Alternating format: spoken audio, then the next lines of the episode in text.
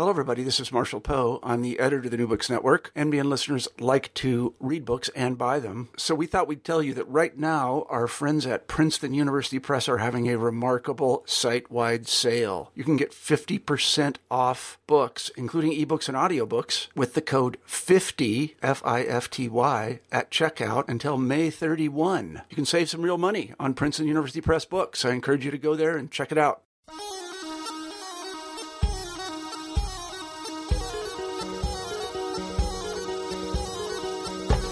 Hi, and welcome to New Books in Middle East Studies. Our guest today is Betty Anderson, who is a professor of history at Boston University. She received her PhD from the University of California, Los Angeles, and she works in the history of the Middle East, social and intellectual history of the Arab world, history of education, and modern world history. She is the author of Nationalist Voices in Jordan, The Street and the State, out from University of Texas Press in 2005, The American University of Beirut, Arab Nationalism and Liberal Education, out from University of Texas Press in 2011, and the book we're discussing today, A History of the Modern Middle East, Rulers, Rogues, and Rebels from Stanford University Press. Okay, welcome, Professor Anderson, to the New Books in Middle East Studies podcast. Thank you very much. So, first, before we begin, it's a tradition on the podcast that we ask about your general biography, like what led, led you to academia, um, what inspired you as you went along, what your first project looked like. What I would say is I probably fell into academia without thinking about it very much. I was at Trinity College in Hartford, Connecticut. I was a history and political science major. There was literally only one course available on Middle East history, and I was not remotely interested in studying it until I went to London in 1986 and the US had issues with Gaddafi. There were a number of bombings in Europe at the time, and I literally just discovered the Middle East from that perspective and got so fascinated about what this place was and why does it continue to intrigue people. So I went back to uh, Trinity for my senior year, took the one course on the history of the Middle East, and then was completely hooked and went off to UCLA to get my PhD in Middle East history. But then had to learn far more than anyone else because I had done next to no research on the Middle East at that point. Did you go straight from your undergraduate degree? No, I went two years in D.C. and worked for the Washington Report on Middle East uh, study, Middle East affairs at that point. Um, and then, what was the shape of your first, first project? What did it look like? What led you to that idea? What was the kernel of it? Uh, again, something of an accident because this was the 1990s. I, I actually did both Arabic and Persian and wanted to do something about ident- identity framing, propaganda in the Iran-Iraq War, and but could get into either country in the 1990s. So went to Jordan on a Fulbright, hoping I would be able to find a project, and from there did find a project to write about how education and poetry and urban politics led to the creation of this Jordanian national movement and the Arab nationalist movement in the 1940s and 1950s in Jordan. And then you went on to write quite a bit about the academy in the Arabic speaking world, like AUB. Mm-hmm. Can you tell us a bit more about those projects? And that the first project led to the second project. So I was really interested in not necessarily knowing about formal Hashemite identity formation of nationalism. I was most interested in how people wrote about who they were becoming mm-hmm. and looking at the poetry and particularly looking at schools. So I looked at school school programs in both Jordan and Palestine in the interwar period leading to the 1950s. And I read a number of memoirs, and people talked about this pivotal experience that they had at AUB. And so I finally got to AUB. I finally got to Lebanon and then AUB in 2000. Because until that point, US citizens couldn't go, couldn't get a visa to go and I was on Fulbrights and other government grants and was nervous about potentially losing that. So I only went in 2000 and toured AUB one day and came back to the hotel, got in the pool to cool off because it was late June of 2000 and thought, oh, I am so coming back here to do a project on Beirut and I'm going to do a project on AUB. So I was literally in the, in the pool of the Carlton Hotel conceiving this project. And I didn't get a chance to go back and start that project till 2004 because I was finishing off the Jordan book. And so 2000, summer 2004 was the first time I did research in Beirut. So today we're actually looking at quite a different book than your previous work, which is A History of the Modern Middle East. uh, subtitled Rulers, Rebels, and Rogues. Um, and I guess before we actually dive into the book itself, it'd be interesting to talk about the textbooks that are out there for um, individuals who teach Introduction to the Middle East at the college level. Uh, I had always, throughout my teaching since 1999, had used the William Cleveland book. And it's a very good uh, political history, it's a very good chronology of events. And then I supplemented that text with uh, prime, primary sources, with articles and chapters from my colleagues, as I say in the introduction to this book.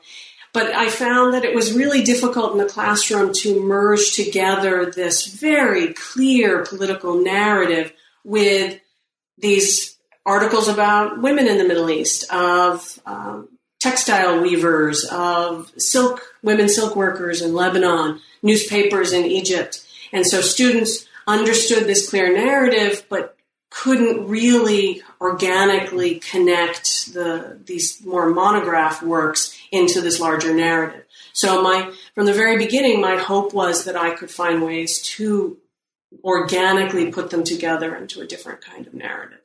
And then there's also the, the James Gelvin um, book, uh, which is often used as a textbook. It's much slimmer than the Cleveland, and it, it's basically a thematic history and ties together different cultural and social elements.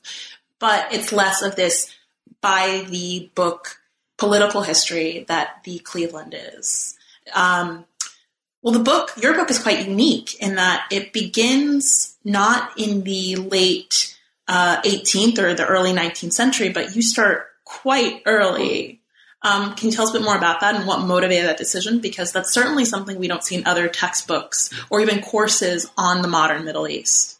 Uh, I think I, part of it is the way I've always been teaching. It was also in discussion with Stanford University Press, in discussion with early reviewers of the proposal and the project that I wanted to put together, that uh, there is a real pedagogical question. Do we always have to start with what is Islam? Do we really have to start with what are these empires? And my answer in my classes, and, and most of my classes are in the 19th and 20th century, some as- aspect of the Middle East, but I still always go back and tell students what is Islam so they understand and how does it evolve in the early empires. And I don't spend a, a great deal of time on it, but I do want to bring that up because issues like the Arab Nahda of the 19th century does bring up that earlier period. That does get reformed as part of national identity. And so I wanted to make sure that that appeared there. And I could have just slotted it in into the 19th century, but I wanted to have more of a chronological look at these events. And then we could go back how how they formed and then how they were reformulated and reframed by a later group.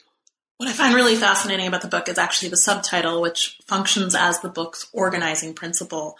Um, as I previously mentioned, the Cleveland uh, textbook is very much by the nose, details, details. This is what happened then. This is what happened then. The um, Gelvin is very thematic.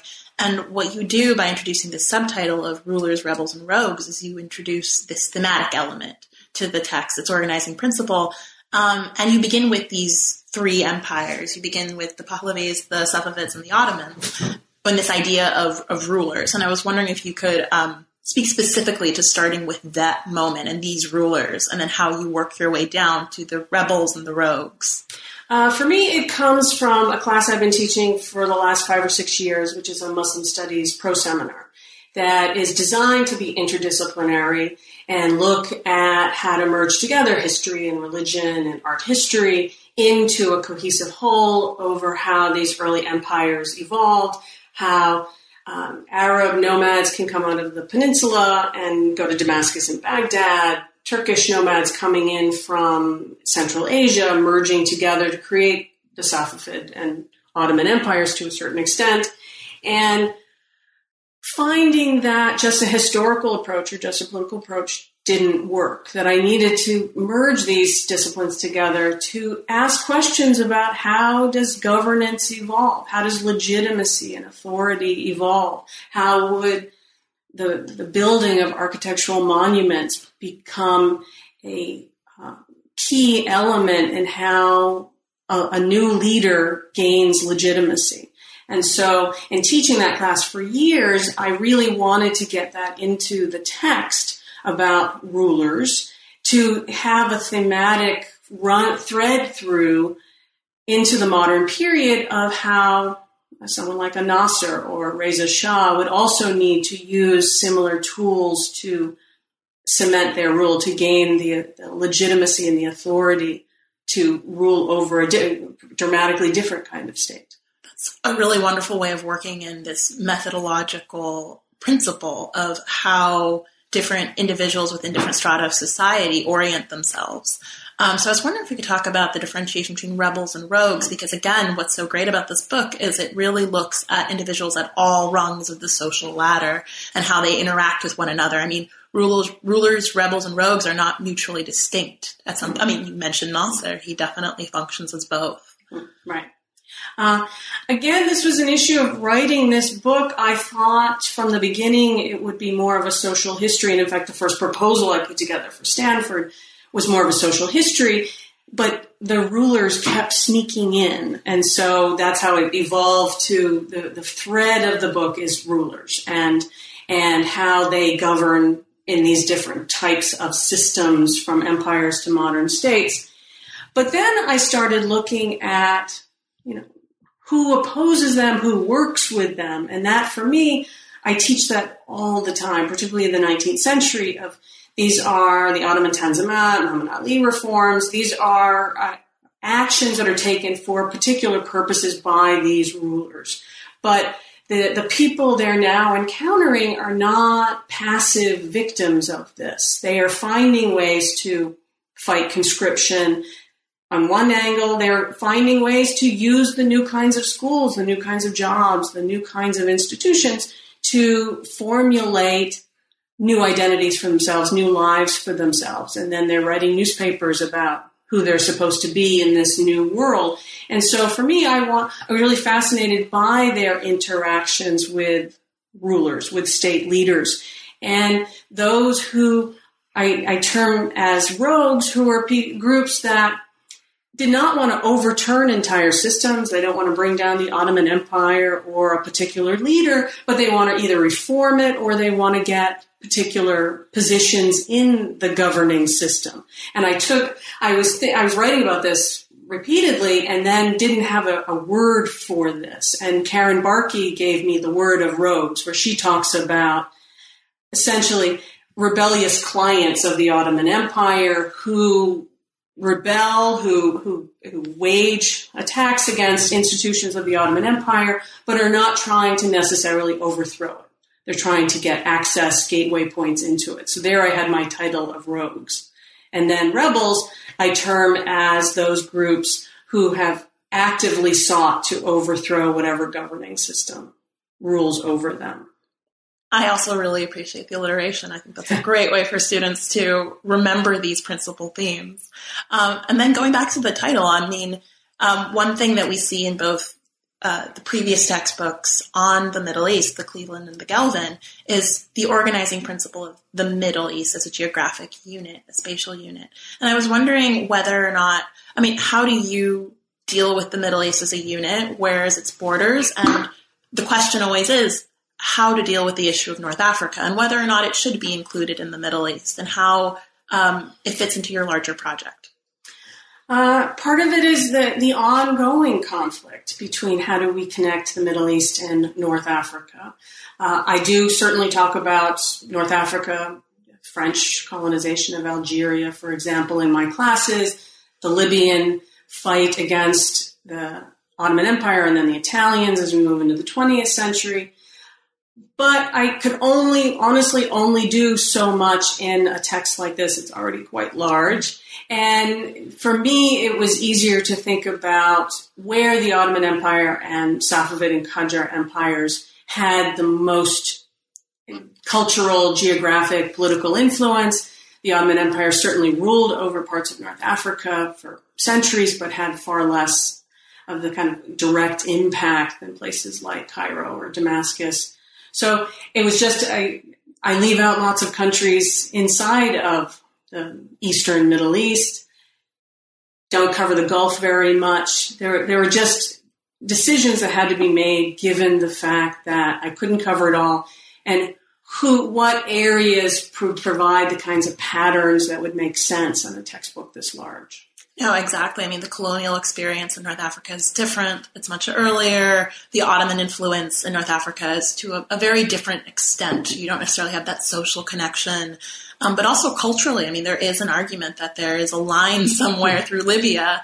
I mean, people are always saying of the Arabic speakers, there are the fala, there are the rice eaters, and there are the couscous eaters. Um, but now onto the more technical side of writing a textbook, which I find fascinating. Um, I'm really curious about how you incorporated images into a textbook because, again, this book is quite large. It's what, 500, 600 pages? Yeah, something like that. and the challenge is you overwhelm the, um, the readership with, with images, um, but you also use little um, side bubbles quite well. You don't, you use them at the right amount. And I was wondering how you know, not on every page, not to explain every concept, but certainly the major ones like the Tanzimat. Um, I was wondering how both visually to incorporate those into a textbook, what the process of that is like, but also um, what inspired. I mean, what what are the considerations you take? Um, so I want to send out props to Stanford University Press and Kate Wahl, who gave me the right to have a large number of images in the text.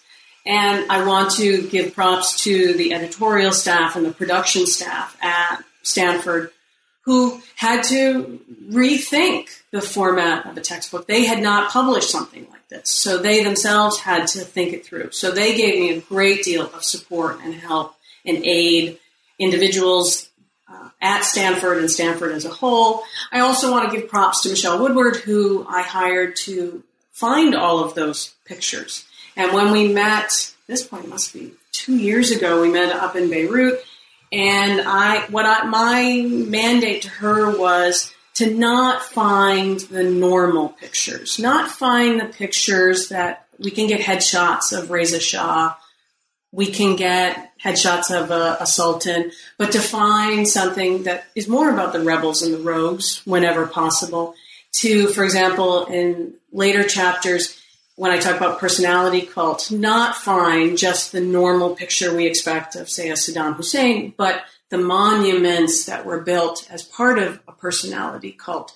And she did a spectacular job of finding these pictures from the earliest days on and negotiating the permissions for those and the costs for those that would then accrue to Stanford University Press. I think the cover in particular, if we talk about that for a second, is a really great representation of the different levels of rulers, rebels, and rogues because Nasser's, Jamal Abdel Nasser is in the, uh, is first and forefront.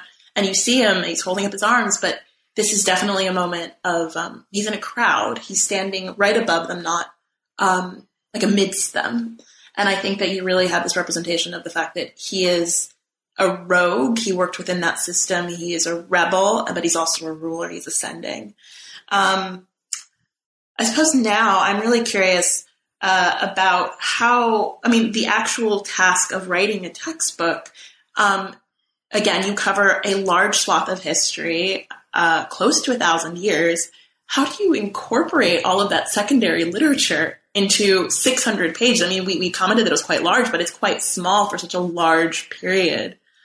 Uh, when I first started, I thought that since I had been teaching an introduction to the Middle East and various sub or subgenres of that for so many years, that really would be finding a way to write about my lectures. But of course, it becomes a much bigger project. And it was a great project because I got to read what my colleagues were doing. And I, I got to read so much more about Safavids and Qajars than I had ever read because my specialty is more in the Arab world and so much more about art history and so much more about the building of Istanbul and Isfahan.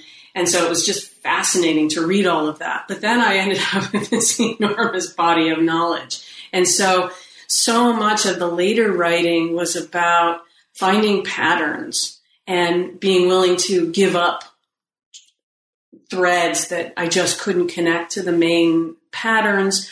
Uh, much of the writing I did while I was on sabbatical, and I, I, went to Beirut and I just settled in next in an apartment next to AUB. Got to go to every conference and talk that they held, and I you could should see the notes I took during people's talks because like oh here's an issue I didn't know about and and connect together.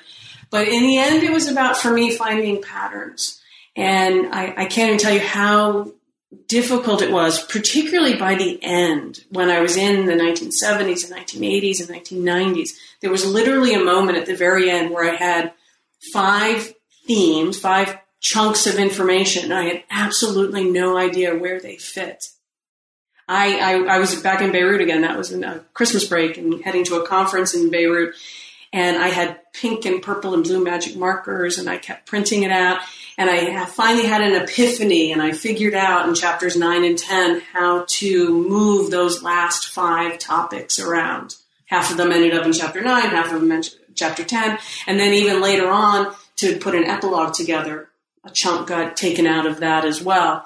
But it was, for me, it's about finding patterns and hoping that by finding patterns, that's a gateway into the data.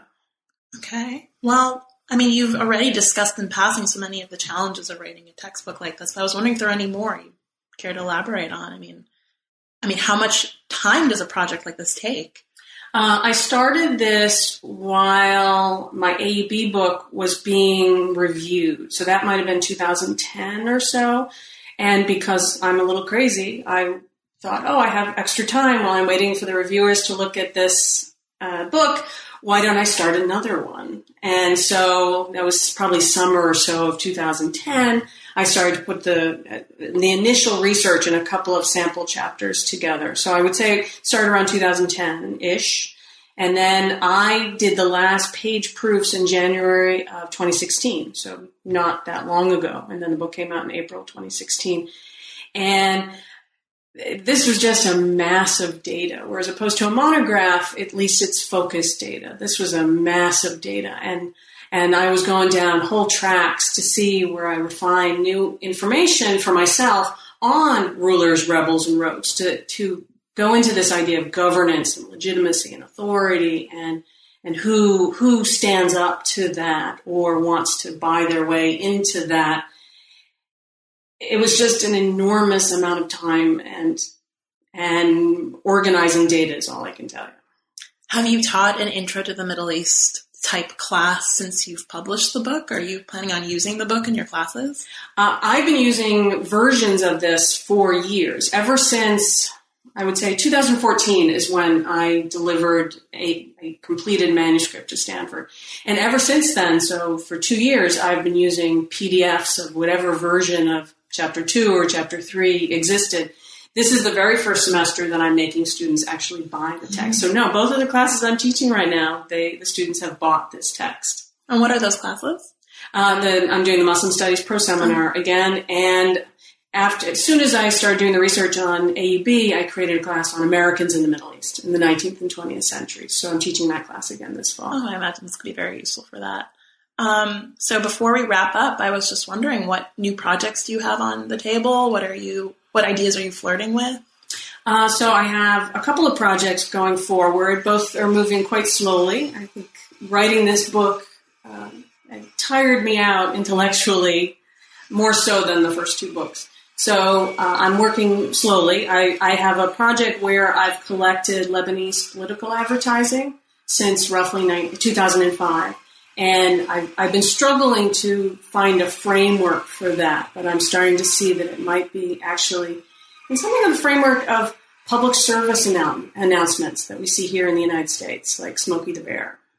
But I haven't had a chance to kind of get down and get into the computer and figure out if what I've collected does fit into that kind of uh, project. It does fit into this because it is about government legitimacy in a place like Lebanon and how using new advertising techniques are a way that states, Lebanon, Jordan, all of these states are doing this as a way to nation brand, as a way, way to gain loyalty anew in the new world. I'm also doing a much larger project with Fida Adely at Georgetown University, where we're so I think of as social mapping the new new Amman Jordan and looking at the new entertainment zones like Rainbow Street, but also the rethought entertainment zones like Jebel Hussein and Abdoun Circle. So we've physically had those areas mapped. We have had observations done there. We're going to probably move on to focus groups. And I've also had students social media mapping these sites to see how these new cafes, new restaurants are advertising themselves, presenting themselves out on the internet, and then how customers are presenting themselves using those sites.